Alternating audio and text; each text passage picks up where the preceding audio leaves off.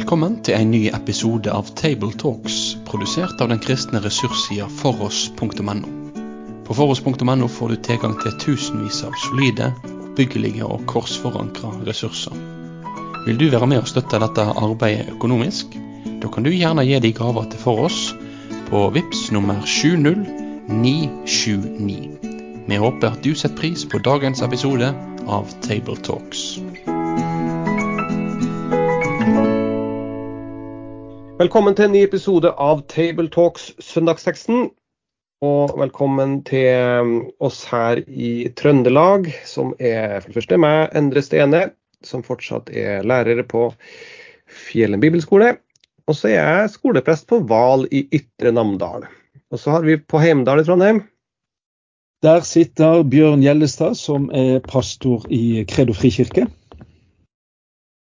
Og så har vi meg, som er Lars Olav Gjøra, som jobber på Gå ut-senteret i Trondheim. Der jeg leder eh, en linje som heter Bare Bibel. Fint, og det er bare Bibel vi skal ha for oss eh, her òg. ja.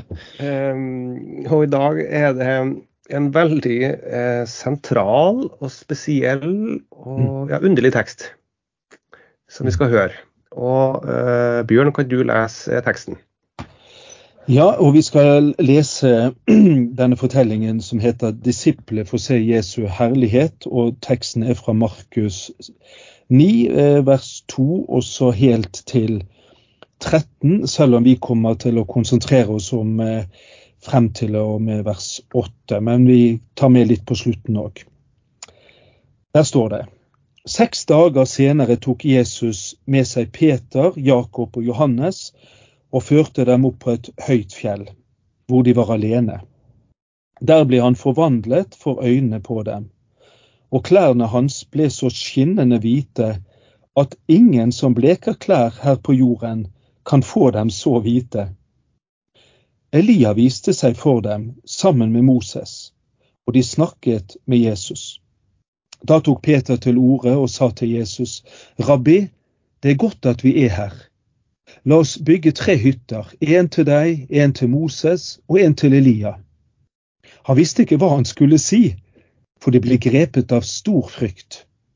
Da kom det en sky og skygget over dem, og det lød en røst fra skyen.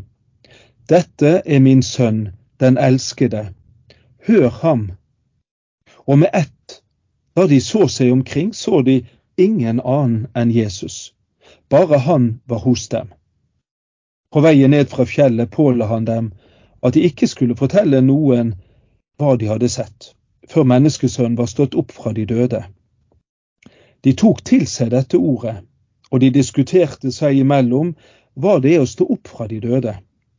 Og de spurte ham, hvorfor sier de skriftlærde at Elia først må komme? Han svarte, Elia kommer først og setter alt i rette stand. Men hvordan kan det da stå skrevet om menneskesønnen at han skal lide mye og bli foraktet? Jo, jeg sier dere, Elia er allerede kommet, og de gjorde med ham som de ville, slik det står skrevet om ham. Takk skal du ha. Mm, denne teksten her, den eh, forteller alle, mm, har alle synoptikerne med, både Matteus og Lukas. Eh, så det er litt sånn varianter mellom dem men det vesentligste er med her i Markus sin versjon. Um, det er jo mest naturlig å begynne begynnelsen i teksten. Seks dager etter mm. tok Jesus med seg Peter, Jakob og Johannes. Um, dette er litt viktig. Ja, hvilket tidspunkt er det Markus eh, og de andre synoptikerne også viser til? Seks dager? Hva har skjedd seks dager før? Ja, Det er vendepunktet i Markus evangeliet som i hvert fall har skjedd når vi ser på strukturen, at det er fra nå eh, Jesus blir mer eh, Han har vært veldig sånn hemmelighetsfull da, med å ikke noen skal kalle han for Messias sånn i offentligheten, for det kan føre til litt hypa stemning og at ting kan gå litt ut av kontroll hvis de tenker en annen Messias enn det han skal være. Så utover nå, så nå er det jo også på en måte inn i del to av, av Markus, der de da er på vei fra Galilea og til Jerusalem, og der han eh, har litt mer sånn undervisning og forklarer litt mer hva slags Messias han faktisk eh, er. Eh, så det er jo rett før det at Peter har hatt sin bekjennelse, da. Og han har begynt å snakke om sin døde oppstandelse, som han da gjør tre ganger her i denne, denne delen her av Markus. Altså eh, 8.31, og så i 9.31, og så er det vel 10.33 eller noe sånt. Det er nesten så det går opp i hvert kapittel med vers 31. Men det er tre ganger, og han har hatt den første, snakka om eh, at han skal dø og stå opp igjen. Um, og så er de oppe i Cesarea Filippi, da, helt nord.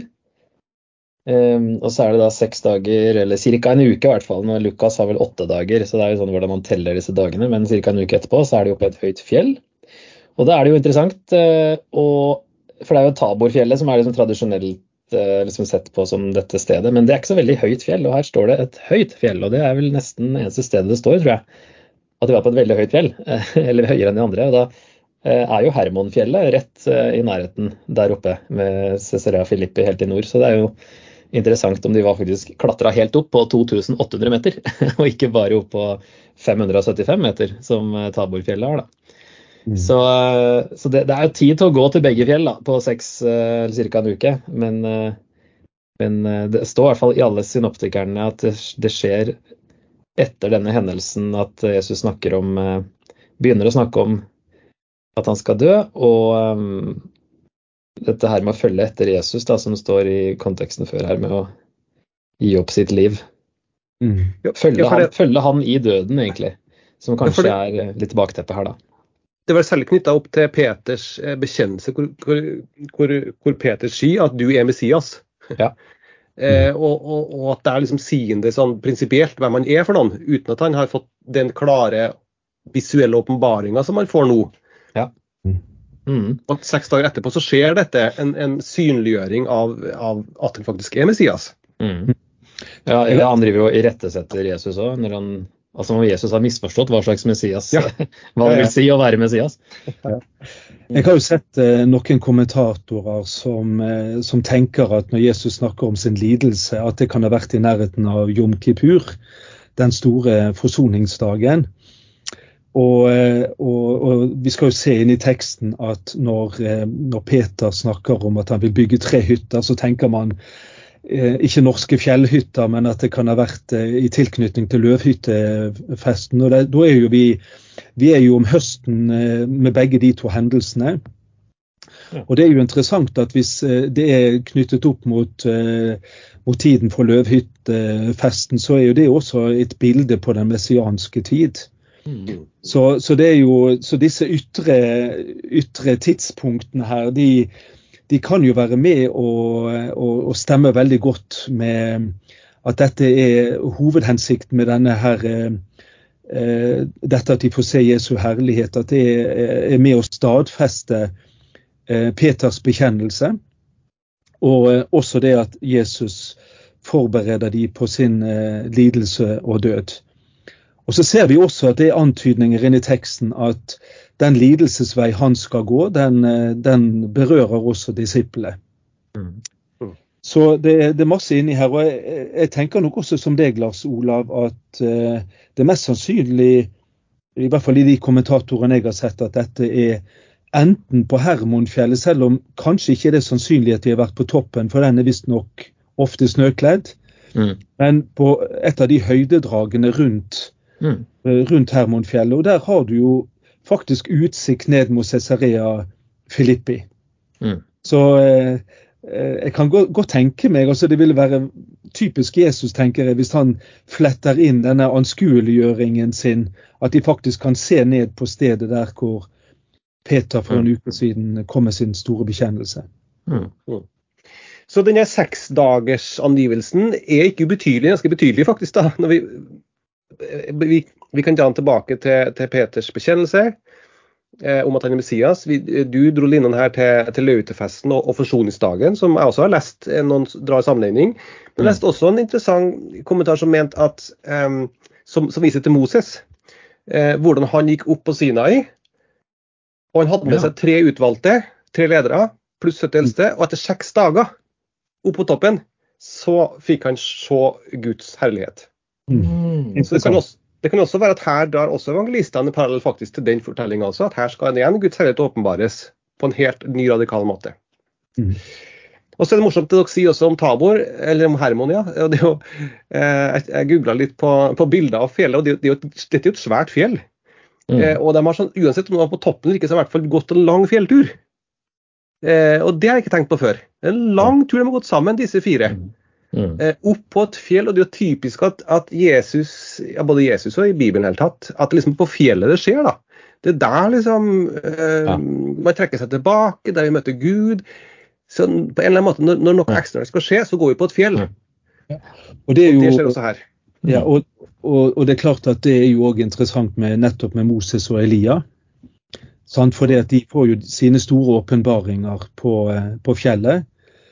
Um, og det er jo interessant at både Elia og Moses var jo på, på Sinai-fjellet, eller uh, mm. som det heter. Og så var jo um, Elia i tillegg på Karmel. Mm. Uh, og så er det interessant at der uh, Vi får vel aldri ja, Om de fikk se Gud, mm. så, så, får jo de i hvert fall se noe han i sønnens skikkelse mm. denne gangen. Mm. Så det er jo uansett ganske interessant. Ja. For det, ja, det syns jeg kanskje må gjøre til et litt større poeng. For det, det, er, det er, jo det har vært på altså Moses og Elia har jo vært på samme fjellet mer eller mindre, som du sier, og, og sett Guds eh, eh, herlighet, men ikke kunne se ansiktet. Ja. Altså Moses fikk jo ikke lov, eh, og Elia dekka til ansiktet sjøl når Gud gikk forbi. da. Så nå, står de, nå endelig står de på et eh, annet fjell. Men akkurat de to, da, hvorfor er det de to som dukker opp? Det er jo interessant at de har Nå får de endelig se ansiktet, og så er det Jesus sitt ansikt du får se. Ja. Og så er det jo eh, det er jo interessant eh, med dette trekløveret Jesus har med. Ja. Og, og, dette er jo den eh, innerste apostelflokken, sant? Med, med, med, Peter, Jakob og Johannes. Og vi, vi, ser jo at de er med Jesus eh, inn i, i, flere anledninger. Det er bl.a. når eh, han vekker opp Jairus eh, sin datter. Og, mm. Eh, og, det er jo også de som er med eh, i den største kampen til Jesus i Getsemane. Eh, så det, det, er tydelig at Jesus har eh, en innerkrets blant uh, disiplene. Mm. Og så er det som du sier, Endre, at dette kan også henspille på, på, på Moses' situasjon. Så det, det, det, er mange interessante lag i, mm. i den fortellingen. Mm. Så var han altså for seg sjøl helt alene på dette fjellet. Og så ble han forvandlet for øynene deres står det hos, i min bibel. Hans klær ble skinnende hvite. At ingen på jorden som bleke klær kan få dem så hvite. Det er en morsom eh, kommentar av Markus. Mm. Hva er det som skjer her, liksom? Mm. Ja, overskriften av det, de, ja, som fysisk skjer, det er vanskelig å svare på, kanskje. Men at ja. de får se Jesu herlighet, da, det er jo noe som er overjordisk her. da, Siden det ikke er mulig å få det så vidt på jorda så er det noe de skjønner at det her er eh, ikke Ja, dette er eh, overnaturlig. Og jeg tenker jo at det må være å få et glimt av den, hvem Jesus egentlig er, den herligheten han egentlig har, når han nå har begynt å snakke om at han skal faktisk dø. Eh, og de diskuterer jo hva det vil si å stå opp ikke sant, her etterpå, når han sier at han skal også stå opp fra de døde. Så at, at de må ha noe ha riktig perspektiv på nå når de skal da kanskje følge Jesus i døden. Eh, hva de da har i vente at de må få se litt av sluttresultatet mm. ved å få se Jesus på denne måten. Ja. Jeg, jeg, henger meg litt opp i dette. det at de, eh, Dette understreker jo veldig sterkt eh, det som Johannes kommer til å skrive om i både eh, første kapittel i evangeliet og første kapittel i brevet sitt. At det våre øyne så, det som de hørte og det våre hender tok på, at det, det, er veldig viktig å understreke for Bibelen at dette er øyenvitneskildringer. Eh, og eh, at eh, eh, ja, Jeg, jeg syns det går igjen i, i, evangeliene. Det er så mange tydelige spor på at dette er ikke noe som noe har funnet på, men dette er historiske hendelser. Det har virkelig mm. skjedd foran, rett foran øynene på dem. Ja. Og Jeg tenkte også på det med at eh, de er faktisk tre vitner at en sak med, med to eller tre vitner, så skal en sak stå fast. Mm. Syns jeg også er litt interessant her. At det, det skal være med å, å, å gjøre dette vitnesbyrdet ekstra to, troverdig. Mm. At det faktisk er tre vitner til dette. Og Sammenligner du f.eks. med islam, så er jo alle åpenbaringene der det er jo bare ett vitne. Og det er som det er Mohammed som sier han får åpenbaringen. Men her har du altså tre vitner til, til, eh, til denne herliggjøringen av Jesus. Ja, Det er jo et spørsmål om eh, hvem er på en måte primær eh, Hvorfor skjer det her? Eh, er det først og fremst fordi no, de skal få bekreftet alle de skal være vitne til det, eller er det eller en hendelse som egentlig primært er rettet mot Jesus sjøl? Um, uh, nå står han overfor uh, den gjerning han skal inn i, um, som vil kreve alt av han. Uh, og, det, og, og, og det kan, kanskje som også dette er også en, en hendelse hvor han sjøl trenger den erfaringen av at han faktisk er Guds sønn. For nå har han jo gått her i avmakt og, og, som et menneske. Og så får, får han opplevelsen her hvor, hvor, hvor, det blir forklart, og han, han blir forvandla, og, og, hans egentlige natur stiger fram. Han er jo egentlig herlighetskongen. Nå stiger den fram, den blir synlig, den blir fysisk, den blir konkret på toppen av dette fjellet. Elias og, og, og Moses kommer, samtaler med ham med tanke på den død. Det står ikke i vårt, i vårt, vårt tekst, men det, men det står Lukasevangeliet. At de samtaler om den død han skal, skal lide. Så det er jo som denne hendelsen kanskje primært retta mot Jesus sjøl, for å styrke han i det han skal, i det han skal inn i. Og så det, har han med seg tre vitner som skal se dette og fortelle om det, så vi kan lese om det her i vår bibel. Mm. Ja, det, det er noen linker i, til dåpen i det Gud sier også fra skyen her og fra himmelen i kapittel 1. Da. Han sier jo Det er å bekrefte Jesus hvem han er, og identiteten. Um, dette er min sønn, den elskede. Og det, i dåpen så skjer det jo før han blir frista av, av djevelen i ødemarken.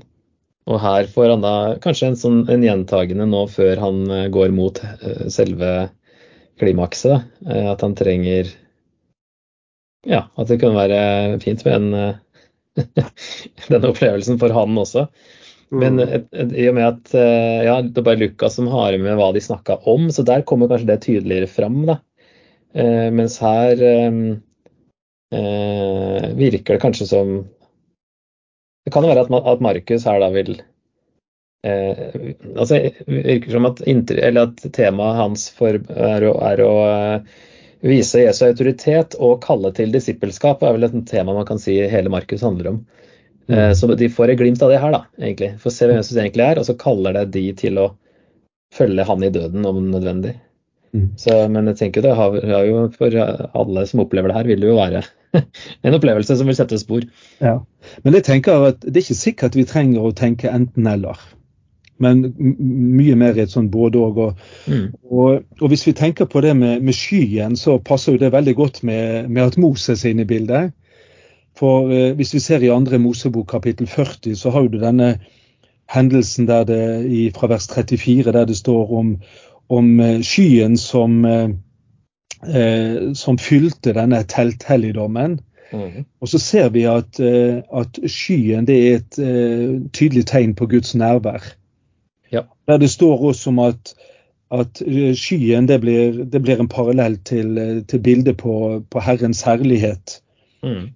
Og, og, vi hører om skyen, når den beveger seg, så kan folket bevege seg. Når den står stille, så må de stå stille. Så, så det er tydelig, tydelig, at Gud bruker denne skyen både her i denne fortellingen, akkurat sånn som han gjorde på, på Sinafjellet for Moses, til å åpenbare seg for de som er oppe på, på fjellet, men også til de som er vitner til dette på avstand. Så jeg syns det er en god par parallell der. Vi må bruke noen ord på å si noe om de to som dukker opp også, Elias og Moses. Ja. eh, som plutselig dukker opp her eh, ut av det blå. skal jeg si. Og, og, hvorfor akkurat dem? Ja. Er det som møter Jesus her på dette punktet i historien? For det er dem som skal samtale med Jesus om det som nå skal skje. Ja, det er vel flere teorier på det, men uh, altså én har jo vært innom det, med at de nå i hvert fall endelig får se Guds eh, ansikt i form av at det er Jesus her. Um, ellers så er det jo um, Man har tenkt om det er, er det loven og profetene som representeres, og at, de, at nå skal det oppfylles, hele Gammeltestamentet. Um, en annen teori er vel at eh, Elia ble tatt opp til himmelen og døde ikke. Og Moses, står det jo, ble begravet, men man fant aldri graven hans. Og så trodde vel kanskje jødene generelt at han også egentlig ble tatt opp eh, til Gud, og at de da av den grunn dukker opp igjen, uten at det kanskje forklarer så mye hvorfor utover det. da. Det er ikke noe mer symbolikk i det, kanskje. Um, ellers er det jo at siden vi snakker om Elia etterpå her, så er det jo den Elia mm. altså den Elia de diskuterer etterpå, er jo det som står i Malaki, som er helt på slutten, som trolig den siste profeten. Da. Det står jo helt sist i vårt GT. Det de snakker om her, om at uh, Elia må komme først. Uh, som Jesus da i Matteus, eller Matteus forklarer at er døperen Johannes da han snakker om her, at det er den Elia som må komme før Herrens dag kommer. Så om det er det tanken der med Moses som den første store profeten, kanskje, og Elia som den som da skulle komme igjen også, at det er noe med det helhet, det hele historien og alle, profet, alle profetier og alt. Nå skal alt oppfylles. Eh, ja, det er kanskje vanskelig å være sikker, men det er kanskje noe sånn symbolikk i det. Mm.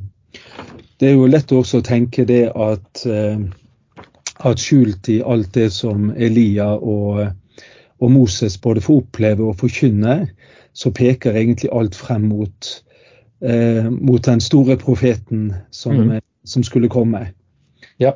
Og, eh, så, så, jeg syns det, det, er mange linjer her som faller sammen. altså Både det at de, de nå fikk en opplevelse, en åpenbaring å se, se Gud sjøl gjennom hans sønn, men, men, også det oppdraget de hadde, at her er, her er den endelige Messias som, uh, som de egentlig har pekt på mm. eh, lenge før dette hendte. Så, ja, så jeg tenker igjen så er det sånn at vi Det er mange linjer som, som faller sammen uten ja. at vi trenger å velge ett bestemt spor. Mm. Ja, det er noe sånn helhetlig her, og den historien er på en måte Ja, det er mange de, alle de linjene der som man da kanskje ikke helt får tak i. Man ser at det er en overnaturlig historie, men at det er, det er veldig mye sånn som trekkes eh, fra GT her. og også tydelig er jo det som Gud sier, da. Dette er min sønn, den elskede. Hør ham. Um, det syns jeg ringer av det Moses har sagt om at en profet som meg vil Herren din Gud la stå fram hos deg, altså i 5. Mosebok 18. Uh, eh, og da står det da at uh, jeg vil legge mine ord i hans munn, og, han, uh, og han skal forkynne for dem alt det jeg pålegger ham. Den som ikke hører på de ord han taler i mitt navn, vil jeg kreve til regnskap. Ja. Altså Det er en oppfordring der om å høre på denne profeten som skal komme, den nye Moses. da. Så mhm. her er, her er han. Hør på han. Og at ja. det er noe alvor i å avvise han. da. Mm. Men, men, før akkurat det kommer, så, så, har vi også en liten, et par vers som vi bare må inn på her. Eh, fordi de er jo på fjellet her. Eh, Jesus mm. blir forhandla, Elias og Moses dukker opp. og Alt virker bare ekstraordinært og helt liksom, Det må være en sånn ut-av-kroppen-opplevelse for de treene som ser på alt det her. Ja. Og så bryter liksom Peter inn da, i stemningen. Mm. Mm. og så sier han altså og sier at Rabbi, det er fint at vi er her, så, så vi kan bygge hytte. Mm. En til deg, en til Moses og til Elia. Og så har Markus med et litt sånn unnskyldende vers som ikke det andre har. Det er som om mm. Markus prøver å unnskylde Peter litt. Mm. Og så sier han han visste ikke hva han skulle si, for det var slått av frykt. Så det er litt sånn petersk spontanitet eh, som bare mm. slår ut i et forslag. Ja, ja. Eh, Um, som sikkert godhjerta, men litt sånn misforstått, sier Markus. Litt bom. Ja. men det, eh, og hva, hva han, vil, altså, han vil ikke bygge en, en, en, en, hytte på toppen av fjellet, men det er som dere var inne på her før, mm. at dette sannsynligvis har faktisk med, med, med løvhyttefesten å gjøre. Og at det mm. Peter egentlig foreslår, er, er altså å bygge en løvhytte. Fordi nå opplever han jo fullendelsen. Nå, og, og Løvehyttefesten er jo et, er et, bilde på fullendelsen, på, på mm. enden. Og, og at nå, nå, er vi sammen her nå. Nå skjer det virkelig. Kan vi ikke bygge en hytte her nå? Og er fullendelsen her. Kan vi ikke være her nå i dette? Mm. Ja. Mens, men, mens, mens, som, som, Jesus, eller som teksten sier med det, nei, fullendelsen er ikke enda her. Jesus skal fullføre et oppdrag først, før fullendelsen og den endelige løvehyttefesten står. Ja. Jeg syns det, det, er litt fint dette her når han sier Rabbi, det er godt at vi er her. For eh, løvhyttefesten var vel kanskje den største gledesfesten i, eh, av de tre store valfartsfestene de hadde. Og det, og det, tenker jeg også når det er et bilde på den messianske tid. Så, så tenker jeg at det, det, er mange sammenfallende ting her. At, at uh, Peter får nesten en sånn ut av, utenfor kroppen-opplevelse. At uh, nå, er, nå, er, vi next to heaven her. altså Det er, det er like før paradiset mm. er her. Mm. Og kanskje er det noe av det også Løvhytten skal gi en, en smakebit av. Sånn, altså Den ble jo etablert som en, som en påminnelse om de 40 år i ørkenen. Eh, men også som en gledesfest for, eh, for førstegrøden og innhøstningen. Mm. Så, så, her tenker jeg igjen også at det er flere lag som kan, eh, som kan spille med når han sier det er godt å være her. Mm. Og, og, Det er jo nettopp noe av det løvhyttefesten også skal gi en smakebit av. Det er godt. Mm. Det er godt å få feire Herren vår. Ja, det, altså Zakaria er vel eh, Der slutter jo hele historien med en løvhyttefest i en sånn en eskatologisk si, endetidsløvhyttefest. Så det er jo sånne ting som gjør kanskje at han altså, ja, Jeg har lyst til å liksom Det er lett å latterliggjøre Peter her. Men uh, når vi tenker da bygge hytte, altså begynne med planker og spiker og bygge en trehytte, liksom. Men, men det er da ja, både løvetefest og samme ordet mm. for, for, uh, for hytte her brukes jo òg om selve møteteltet i, ja. uh, i, ørkenen. Så det er jo når han skjønner at her er Guds nærvær, og det må vi prøve å gjøre noe med, eller dette må vi holde på. og så står det jo at han var jeg får ikke tak i det på norsk. altså Han ble grepet av stor frykt. altså Når jeg så liksom den engelske oversettelsen, så var det han var 'terrified'. Eller 'exceedingly frightened' og 'stricken with terror'. Det er liksom Her er helt li, er livredd, liksom. Altså, det, det, er liksom. Hvordan hadde vi reagert da? Hadde vi stått der og opplevd dette her? Det, jeg syns ikke det er så uh, dumt det han sier, egentlig. Han har skjønt noe. Mm. Men eh, ja, vet liksom ikke helt hva han skal gjøre med denne situasjonen her. Men han har skjønt at Gud er der, i hvert fall. Ja. Men det stemmer jo også med, med Moses sin opplevelse på fjellet. sant? Mm. Altså, du Du hadde både når han opplever uh, åpenbaringen med, med, tornebusken og på fjellet. sant? Altså Du, du faller ned i tilbedelse, i ærefrykt. Mm. Så, ja. så, sånn at Hvis vi tenker at, det, det, eh, at de, de, fornemmer noe av Guds hellighet og storhet på dette fjellet, ja. og gjennom det synet de får, eh, så er det klart at det, det er jo en helt riktig respons hos eh, Peter, tenker jeg, som er sunn og god. Mm. Eh, sånn som du har også med Jesaja i, i tempelet, når han får, får se dette, fliken av Guds kappe. Og så skaper det en, en veldig ærefrykt i, i dem. Så, Mm. Så jeg ser at det kan være noen paralleller der òg. Ja. Mm. Og da når Peter har sagt dette, så, så kommer stemmen da, fra da, det kommer skyen som dere går inn på, og, og overskygger dem, og det kommer røsten. som mm. sier, Og, da, og, da, og dette, dette, som røsten sier, det er, jo et, det er jo et budskap til dem som hører. Det, det er et budskap til vitnene, ikke til Jesus. Mm. Men til, til Peter Jakob Johannes om at, om at det er han som er min sønn, det er han som skal høres.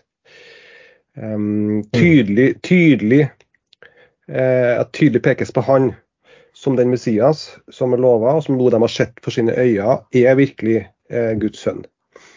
Og med ett, da de så seg omkring, så de ikke lenger noen hos seg uten Jesus alene.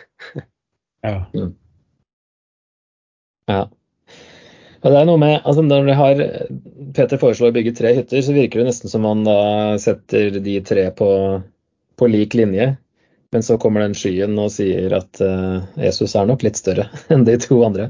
Dette er min elskede sønn. Um, og, men ja, som en, en, ny de skal høre på, da. Ettersom de har hørt på Moses og Elia tidligere, så nå er det han her det gjelder. Ja.